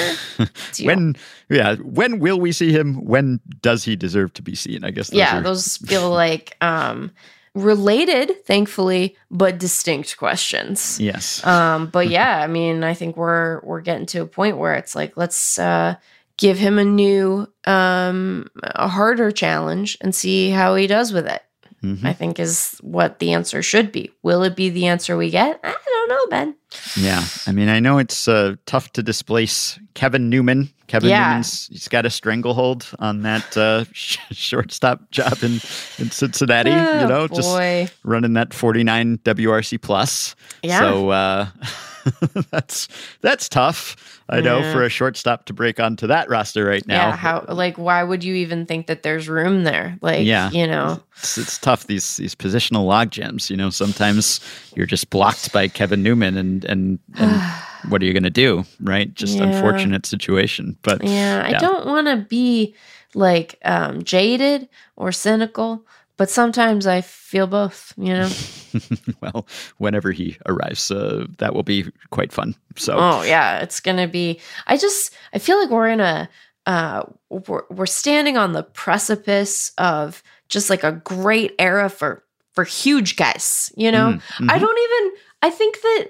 Oh, I'm about to invite something where we're gonna get a lot of emails. I think that we need to fill out the beef boy taxonomy in a in a more complete way because like Elly De La Cruz, it's different, right? I Mhm. mean, he is he is a huge guy. Like, Yeah. you know, he's six five. Six five two hundred. Eury Pérez six eight Yeah, two twenty. he's, you He's know, just he's a construction crane. Um, so like I, I, uh, but it does feel like we're we're on the the precipice of like a a, a, a big, uh, good, huge guy era. You know, maybe Mm-hmm. it's just a, a, a tall guy era, right? Because Right. we and and like a tall at the at a position you don't expect era, and we've Mhm. been trending this way, especially at shortstop for a while now, right? Like we Mm-hmm. got big, we got some, we got some strapping fellas at short Mhm. these days um in defiance of the name um but like we're doing we're starting to approach a new thing right and once we have like once oneil cruz comes back um healthy and then when you have elly in the majors it's like we're gonna be doing we're gonna be like whoa you know Mhm. that's what we're gonna be what we're gonna be like and Yeah. we can't call them beef boys i mean they are like uh, but we gotta i think we need to diversify or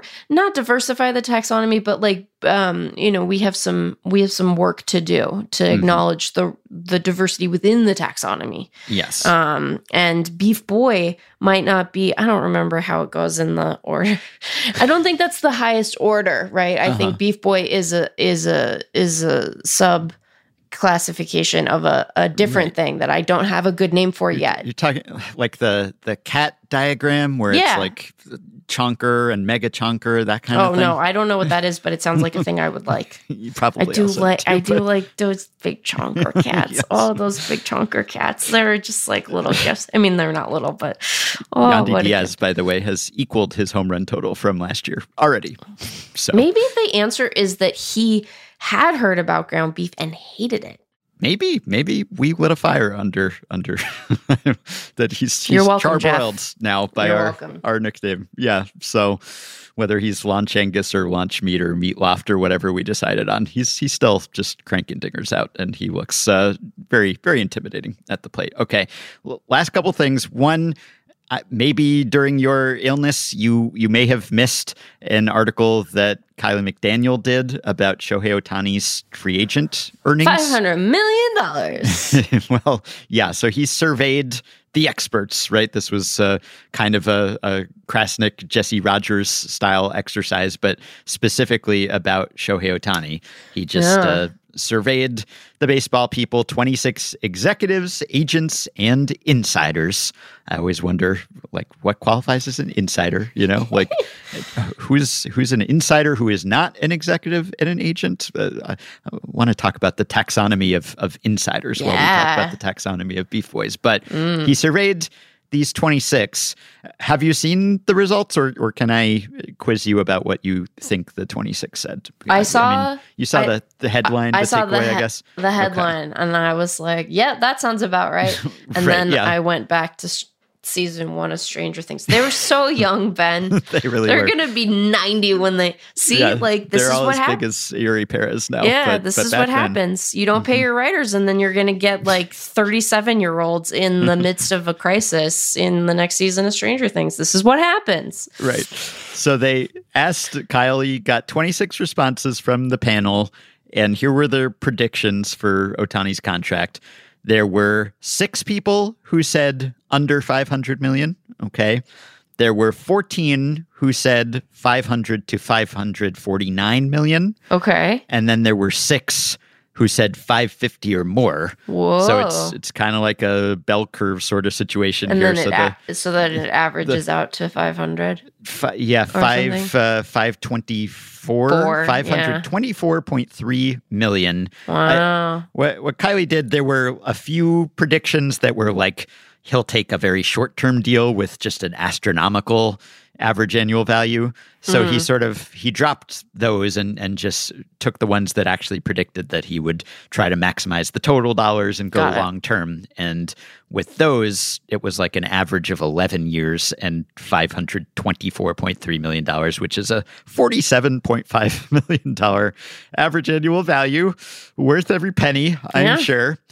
The, the high bids, basically, so there were two deals that went over the 600 mark. Wow. So there was a, an 11 year 605, which is 55 per, and a uh-huh. 12 year 600 million. So 50 million AAV and 11 years, 600 million dollar total price tag. Not out of the question, according to the agents, insiders, executives, etc. But basically, six said under 500, six said over 550, and then the bulk of the responses were somewhere right in the middle, which is Mm-hmm. again like uh, not super surprising. You know, it it, it almost it has to start with a five. I mean, Yeah. barring something going very wrong over the rest of the season, Right. it's hard to imagine that not happening. So, yeah. just it's big numbers, but uh, yeah. as Kiley explains, uh, unique, unique player, unique talent. So, I mean, he was saying that maybe teams would be wary. Obviously, like that amount of money, they're always going to be wary. But Sure. like they can't model Ohtani really because he's Right. one of a kind. So, how do you model the risk there? Right. Is it like more risk because the extra strain on him physically, or is it less risk because if he gets hurt doing one thing, he could maybe just do the other thing, right? Yeah. And like if he hurt his arm somehow, he could be a star position player. We've seen him DH certainly when his his arm has not allowed him to pitch. So there's that, and like how do you project it? No one has done this in so long that there's no like aging curve for two way players. Like you could project him as two different players, but is that valid? Uh, no one knows. There's no like risk model or projection system based on like historical comps that would really tell you anything at this point. So it's uh, just kind of going in and hoping that he can keep doing what he has been doing. Yeah. Th- they were funny in the moment, but like in hindsight, it makes the various teams that were like, oh, we can't sign this guy or that guy or this other dude this off season. It, it makes it funny because, like, on the one hand, you're like, yeah, okay. Some of those contracts were sizable. We talked a lot about that in the offseason, that there were guys who signed really big, long, lucrative contracts. But then you hear these numbers and you're like, this isn't about, oh, well, we saved 20 million last offseason. So now, now we're in the Ohtani sweepstakes. This is about having will, right? This is Mhm. about payroll will Mhm. and having the will to spend because you're Right. not you're not saving your way to uh, assigning Ohtani, right? First of all, don't be cheap. You know, leading up to Ohtani, he's gonna know. He's gonna look at your club and be like, "Mm, "Cheap club." You know, you're you're you're not paying guys. You're not trying to bring in big free agents. You're bringing in you're bringing in uh, B list guys, and he wouldn't say it that way Mhm. because he's nice and probably wouldn't talk about other players that way. But like, Mhm. it- you know, this isn't about a couple of bits and bobs and spare relievers here and there. This is about having the will to be like, this is going to be for a front office that is probably, even if he goes to a club, which I'm sure he will, that has a history of spending money, is probably going to feel like a terrifyingly large sum. And you Mhm. just have to have the will to do it and go, but we get Ohtani at the end, you Right. know? Yeah. Yeah. So- So. the insiders were asked where he would go, but most of them didn't answer that because I guess it's just too far away or they just didn't want to. Or because they're cowards. yeah, but uh, only a handful of teams were mentioned by the people who mention any teams. It's just uh, Dodgers, Dodgers, Dodgers. You know, and Yeah. some Mets and Yankees and and Padres. Just because uh, you Why can't not? count the Padres out ever. Because why not? Someone said Giants. Uh, I guess the Giants tried to sign every other free agent, and one person said the Mariners. Uh, which I was not asked if anyone is wondering. Kiley did not call me. You're not the insider who said Mariners. No, I'm not. It's not me. Are are you an insider? Would you classify yourself? Are we insiders? I don't think I'm. I don't think I'm an insider. I, I, could don't- not pass myself off as an insider. yeah, I um, I'm like um, I'm more inside than some, I suppose. I'm not Yeah. all the way outside, but I'm I'm definitely not all the way inside. Well, sure. Like, what what would be what would that what would that mean, Ben? What would it know. mean to be all the way inside? I guess insider is either you're working for a team Yeah. or you have billed yourself as an MLB insider for Yeah. some media outlet, right? You're- yeah, you're I think breaking that news and transactions and stuff. I think that my when I think to myself, you know, as I'm lying in bed at night, who are the MLB insiders? You know, you think about that right before you go to sleep. Yeah. I think to myself, well, yeah, it's people who work for teams or like often people who work for the league. Um, and I and I will not, I do not say this to in any way slight our our friends and colleagues who work over there, but like work for the league in a non um, media capacity, right? Like who Mhm. actually work for the league in a administrative, Yeah. um, rule making, regulatory role, right? Mhm. um because that's what it's like to work for major league baseball and then yes a handful of um, national writers who i think of as being particularly plugged in but i'm i have a take ben you want my take Mhm. okay. Yeah. I think um, being an insider is a lot like having a nickname you can't give it to yourself Ah, okay. Yeah, One cannot- bestow insider status. yeah one upon can't be like i'm a i'm an insider and there are probably guys uh, you know folks for whom Mhm. that is true like you know if Passan was like i'm an insider i'd be like all right jeff Yeah, chill but i would to you. also be like yeah that's true Mhm. um but like you know sometimes you'll see uh f- folks on twitter being like i'm a you know they have like insider in their bio and i'm like Right. no i don't think that that's right you know and i wouldn't say that um to them um Mhm. especially in front of other people because i wouldn't be generous but i do Mhm. think it yeah, Yeah. uh, you dip the toe in. Maybe you're not an insider, Not right yet. Yeah. yeah yeah Well, that brings me to the last thing I wanted to talk about here Mariners related, because Mm. I- I've been thinking there are two teams that I look at, two of the most exciting teams of 2022 who had obvious needs and Mhm. weaknesses and didn't really address them. uh-huh And so I'm constantly looking at them and, and thinking, if they had addressed them, how much more fun would they Mhm. be right now? yeah The Mariners are, are one of them because Yeah. the Mariners have had fantastic pitching. In fact, they Yeah, are leading the major leagues in Fangraphs WAR by a lot. Yeah. right.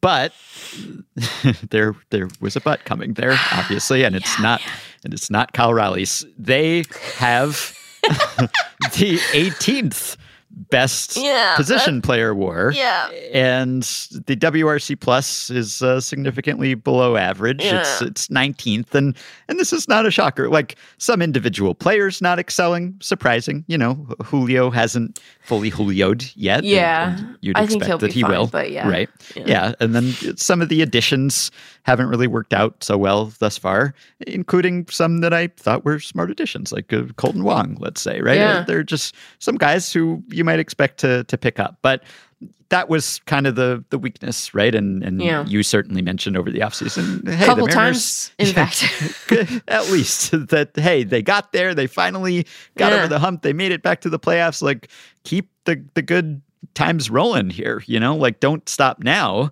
yeah And they just didn't didn't do a whole lot of investing on in the roster uh, in addition to the investments that they had already made. And and they certainly have made some significant and Sure. meaningful ones. And, and Luis Castillo has has been as uh, great as advertised, what right? What a what a i got uh, can we take a moment can we Sure. just take a brief moment to just it, he- he's so fun to Mhm. watch you know Mhm. it's so it's so nice so that Yeah. part's good but Yeah. then That part's great, right? But but there's a bit of an imbalance there. Mhm. And the other team that I'm putting in this category is the Baltimore Orioles, Mm, who are off to a, a strong start, a stronger roaring start. in fact Yeah, stronger start than the Mariners. Uh, they Yeah. held their own against the Rays recently. Like yeah they did they're not just frisky; they're they're a good competitive team. Yeah. I think, and yet they Yeah. had an obvious need and, Mhm. and an area of weakness as well. And it's uh, it's kind of uh, you would hope that that.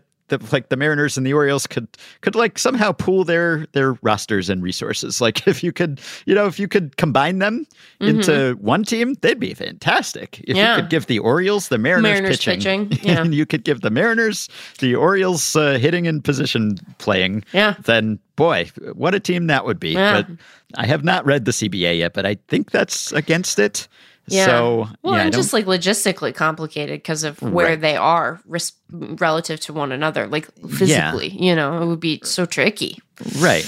Right. So the Orioles are middle of the pack pitching wise, maybe a little lower. The Mariners are middle of the pack hitting wise, a little lower, probably. And then if you look at the Mariners pitching is uh, again top of the heap. And Yeah. then if you look at the Orioles hitting, it Mhm. is also quite strong, right? Yeah. They are uh, seventh in the majors in WRC plus. Yeah. So every time I look at these teams, I think these are fun, like really great cores here. Yeah. You know, maybe even more so in the Orioles case because of how they've started. And they're in just such an extremely tough division, though, that that, that kind of raises the bar for how good they have to be Right. in order to make the playoffs. And each time I look at them, I just think if you had pushed in the chips a little farther, like this could really be a super fun story. Because, gosh, Yep. the Orioles, like, they just have so much talent and there's maybe more on the way but like you look at some of the the like Adley Rutschman is an absolute superstar Yeah. and like there's just so many other good players and they've done a good job of of developing players and getting the best out of some players who not that much was expected from and just finding kind of a supporting cast and contributors but the pitching other than you know when Grayson Rodriguez is going and Mhm. and that often looks quite good Yeah. but uh and and they've had great finds on in some areas of the roster right Yeah. and you know like look at what Yenier Cano has done right like that kind of came out of nowhere but like if they had just gone out and signed some pitching Right. to go along with the hitting and just evened out balanced out the roster a little bit then like watch out so yeah. and I guess we could say this about various teams and just say, well, if they had just signed some more guys, like there are only so many guys, so not every team can be good every year, and not every team that is maybe not quite good enough can get good enough while all the other teams that are already good enough can stay good enough you know like there there's a finite i guess uh, amount of of high level talent here but it's not like the Mariners and the Orioles were trying really hard and, and making runs at a lot of top free agents and they just somehow fell short. Like they were just like, yeah, yeah, we're we're happy with what we have for now. Right. Like I think that um now I'm just like, but how good would Cano be if you were on the Rays?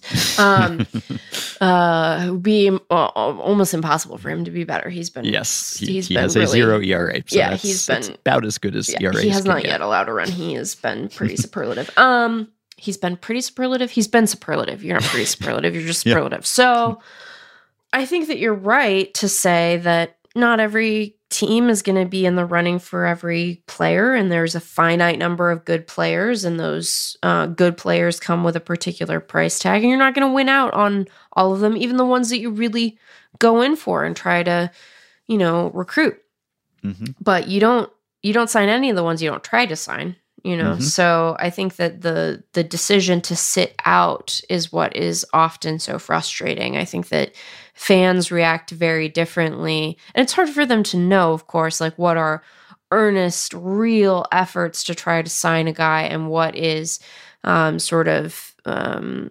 CYA after the fact, you know, oh, we were in on that guy. You good, Mhm. you know, did you hear Right. that we were in on that guy? Right. Like there's a lot of that. But there are teams that are trying and are very earnestly attempting to sign guys to make their club better. And then they lose out on some of them because another team offers more money or a guy has some sort of personal preference that isn't entirely about the money. But I think that more often than not, the money wins out.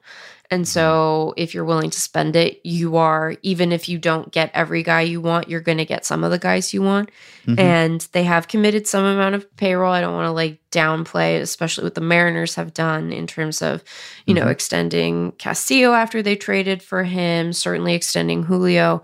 Um, but like when you look at where their payroll sits, um, just like right now, for the Mariners, they are 18th. They're tied with the Twins. This is not their luxury tax um, payroll. Their luxury tax payroll is high, but in terms of real payroll, they're at 157. It goes down in the coming years, even as they bring on some of their bigger commitments. Obviously, Baltimore has a long way to go. They only have 63 million in payroll, Yeah. 85 million in um, luxury tax payroll. I should say the Mariners' luxury tax payroll sits around 200 million, so we should be fair to them.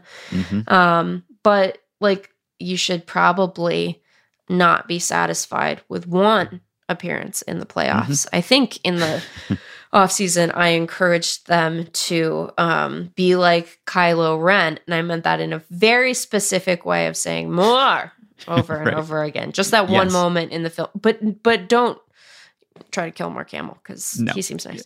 Yeah, and and like the the Mariners, they signed Julio, so they did that. The Orioles haven't even done that aspect. Right, of they things, haven't- know, they haven't yeah. signed Adley Rutschman. Like they have, they have basically no long term commitments whatsoever. Like zero dollars beyond next year. I think. So it's just like they're so close, Yeah. and maybe maybe they thought we won't be that close again. Maybe they thought we're we're going to run into the plexiglass principle and regression. We talked about this on the Orioles preview because what they're doing is really impressive to have improved by as much as they did last season, and then thus far at least. Not to have taken a step back, but in fact taken another step forward, seemingly. Like historically, that is extremely rare. Right. And so it would be a shame if they did that and then they did not add. Now, of course, they could add at the deadline potentially once mm-hmm. They've established that that they're for real. But still, like to come into the season with uh, Cole Irvin, who was sent down in mid-April, or Right. Adam Frazier, who never really seemed to fit that well in that roster anyway. If, like Kyle Gibson, okay, like you know, league average-ish innings eater, sure, they need Sure. someone like that, but that's not like your headline acquisition No, it shouldn't be. exciting team that's uh, on the rise and has this great young inexpensive core build on build on the good vibes build on the progress. Don't just stop or say like we're one year away. So every time i look and they're in roughly the same spot. Like the mariners right now have a one in four chance to make the playoffs. The orioles about one in three. Dis- different divisional situations obviously but Right. same wild card race. So you know, you just kind of wish when I look at those two teams and I see the weaknesses, the the contrasting weaknesses, but the same sort of lack of uh, aggression, at least when it came to this past offseason specifically. Could have could have done a little more, but you know they've uh, they've managed to make it interesting nonetheless. But you'd like to see a little more support from above. Yeah, I think that um, it's a lot like what we've said over and over again. There are a lot of different modes of talent acquisition in baseball. And right now, I think that, you know, you look at the Orioles and what they've done, they've demonstrated that they are really good at the inexpensive ones, right? The ones where you are able to, because you have the first overall pick, get a generational, potentially generational talent in Adley Rutschman you know, maybe spend some money while he he's not even ARB eligible next year. He's still pre-ARB.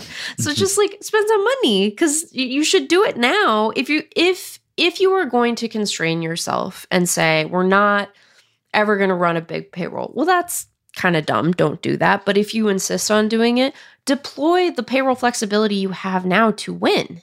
Mhm. Right? Like otherwise, what are we doing?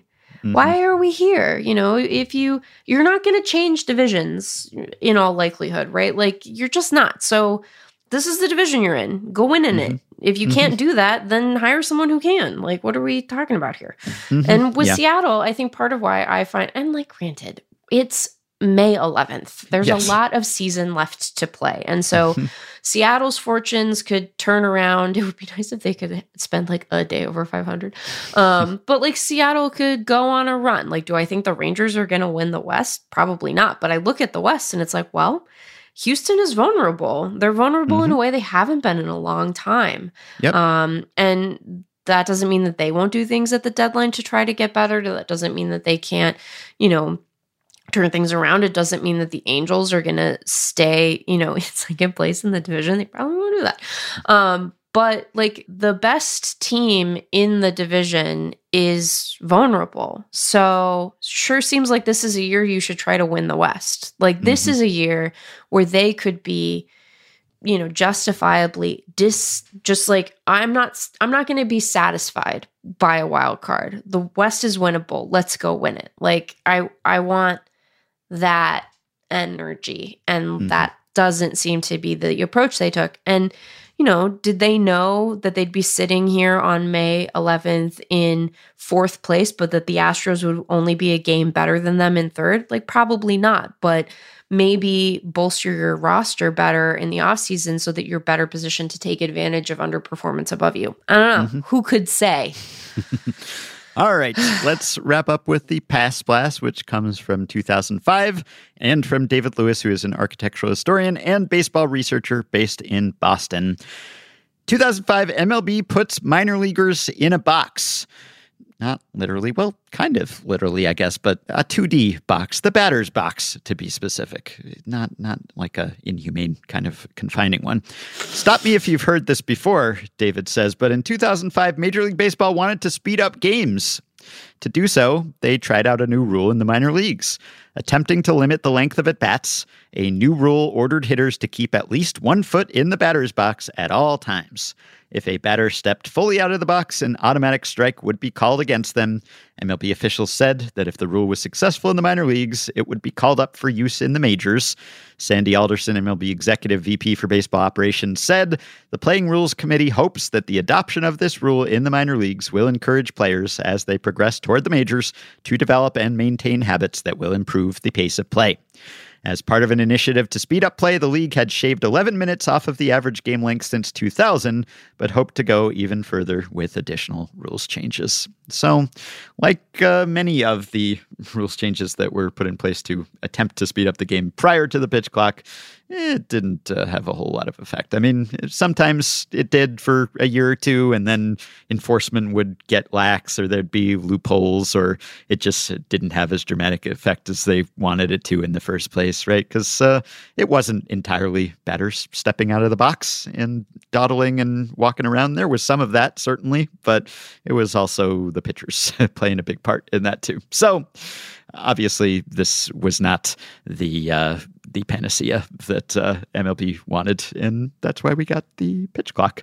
Yep. Eighteen years later, Th- yep. there was there was a brief moment there where they started doing that stuff in the majors and and it helped like you know there was a little bit of a a downturn in the game lengths but it wasn't huge and it didn't last very long and then, like all the measures were sort of piecemeal and like yeah. the enforcement was lacking yes.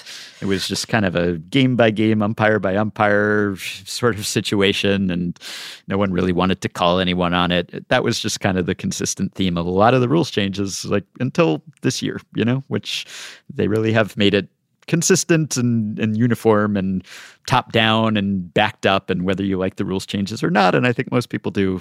It's uh, like they're actually being enforced which yeah. is nice. And they're having the intended effect which is satisfying on a certain level. Once again it's about having the will to do it. Yes well, we couldn't even get this episode up without another pitcher suffering some sort of forearm ailment. This time it's exciting A's rookie Mason Miller, placed on the IL with forearm tightness. Maybe tightness isn't quite the same as a strain. MRI came back clean for any structural damage. Fingers crossed for no spring. And the Diekman watch is on. Jake Diekman made his Rays debut, pitched a scoreless inning, no hits, no walks, one strikeout. However, he hit Harrison Bader with a pitch. That's a zero ERA, but it's a 4.31 FIP. Take that, miraculous Rays. Still, it was his first walkless outing since April 16th. Maybe they did fix him. Is it too late to lower my estimate? Also, just wanted to relay an update on one of Sam Miller's minor obsessions. I'm sure we must have talked about this in the podcast at some point. I know he wrote about it in 2017. He's been waiting and hoping to see a throw ricochet off of a thrown bat on a play at the plate. So a batter strategically places the bat somewhere near home plate. The throw comes in, the throw bounces off the bat and careens away. The runner's safe. It's one of those things that we talked to him about that he's never seen, wanted to see. He had found accounts that it had happened in the past, but had never seen it with his own eyes, and now he has. It actually happened this week. May 9th, the Mariners, Ty France singled, tossed his bat so that it bisected the third baseline a little bit outside of the batter's box. And here's the call. Of room out there, 1 0 pitch. And he finds it through the six hole left side.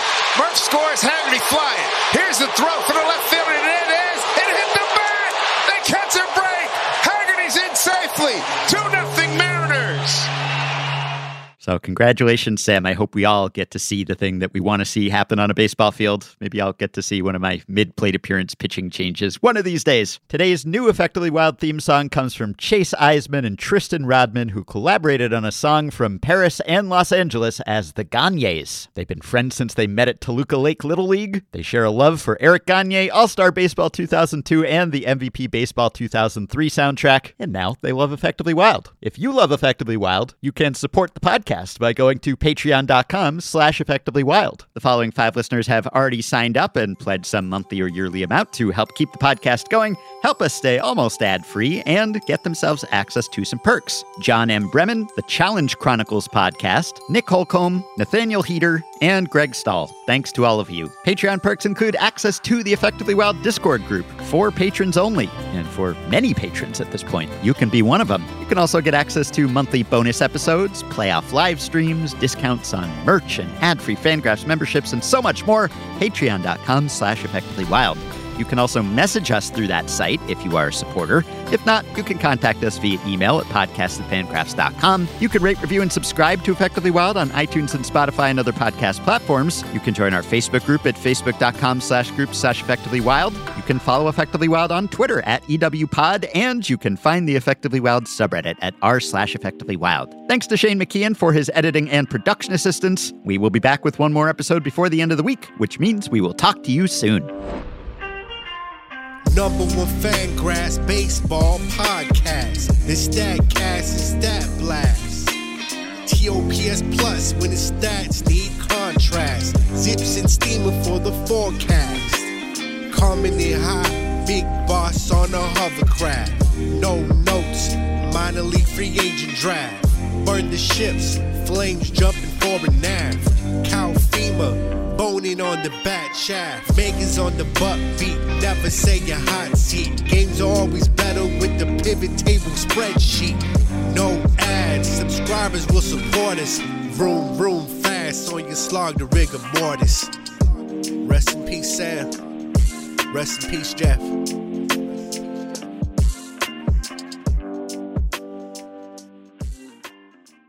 What am I trying to say, Ben? what even words? You know, like if we were picking some, which ones would I pick? oh boy. Um